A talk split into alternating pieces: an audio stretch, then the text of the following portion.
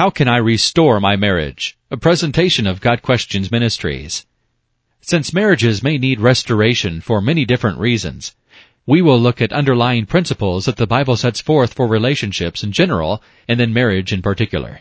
The place to start is with the individual one-on-one relationship between man or woman and the Lord Jesus Christ. As born again believers, the success of any relationship with others is in direct correlation with the quality of our personal relationship with the Lord Christ.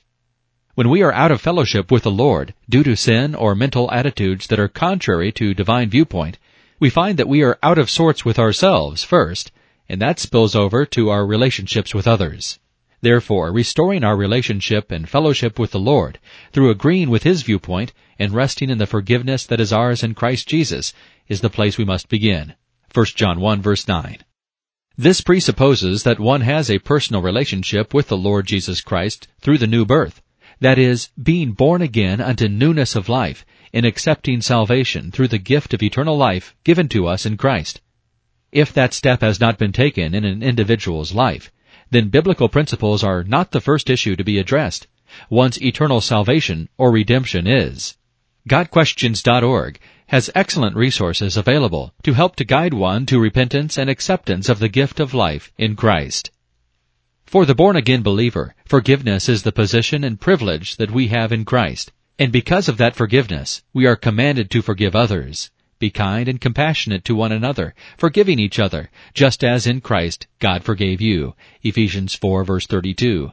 If we are believers, we are forgiven in Christ, and in Christ we also forgive others.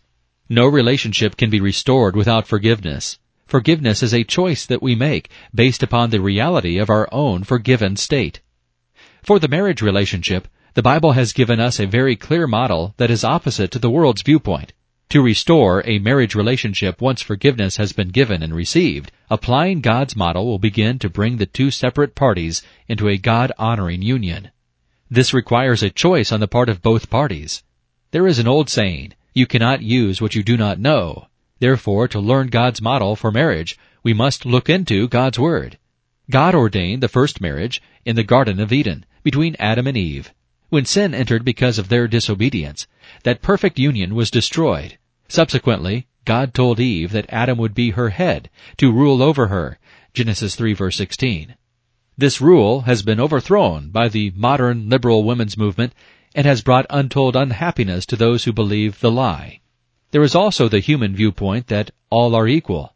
In a way, that is true. We all have equal access to salvation in Christ Jesus. Galatians 3 verse 28.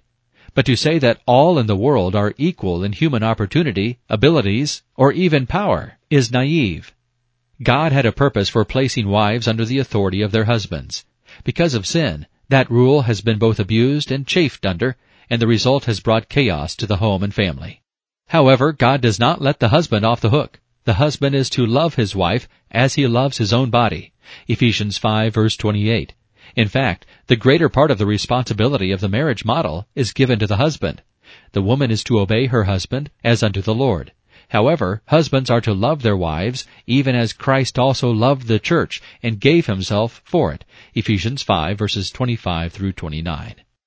There is also a passage in 1 Corinthians chapter 7 that lays down some principles and practical, personal, spirit-led advice about marriage from the apostle Paul. This is all in accordance with the supposition that the individuals are born again believers. This passage speaks about adultery, fornication, staying single and pure, or, in order to avoid the pitfalls of passion and fornication, to marry. God's marriage model works, but it takes commitment on the part of both parties to create a relationship with a balance of each individual's obedience to God and walking in fellowship with the Lord. It does not happen overnight. And usually, if a marriage relationship has broken down, there are issues that need to be forgiven and put behind in order to move forward. And again, that takes a choice and a commitment. Unwillingness on the part of either party will mean no restoration. The overriding issue is with each individual's responsibility before the Lord, and then coming together before the Lord. Walking in forgiveness and fellowship would be a wonderful place to start to put the pieces back together again. This has been a presentation of Got Questions Ministries, www.gotquestions.org.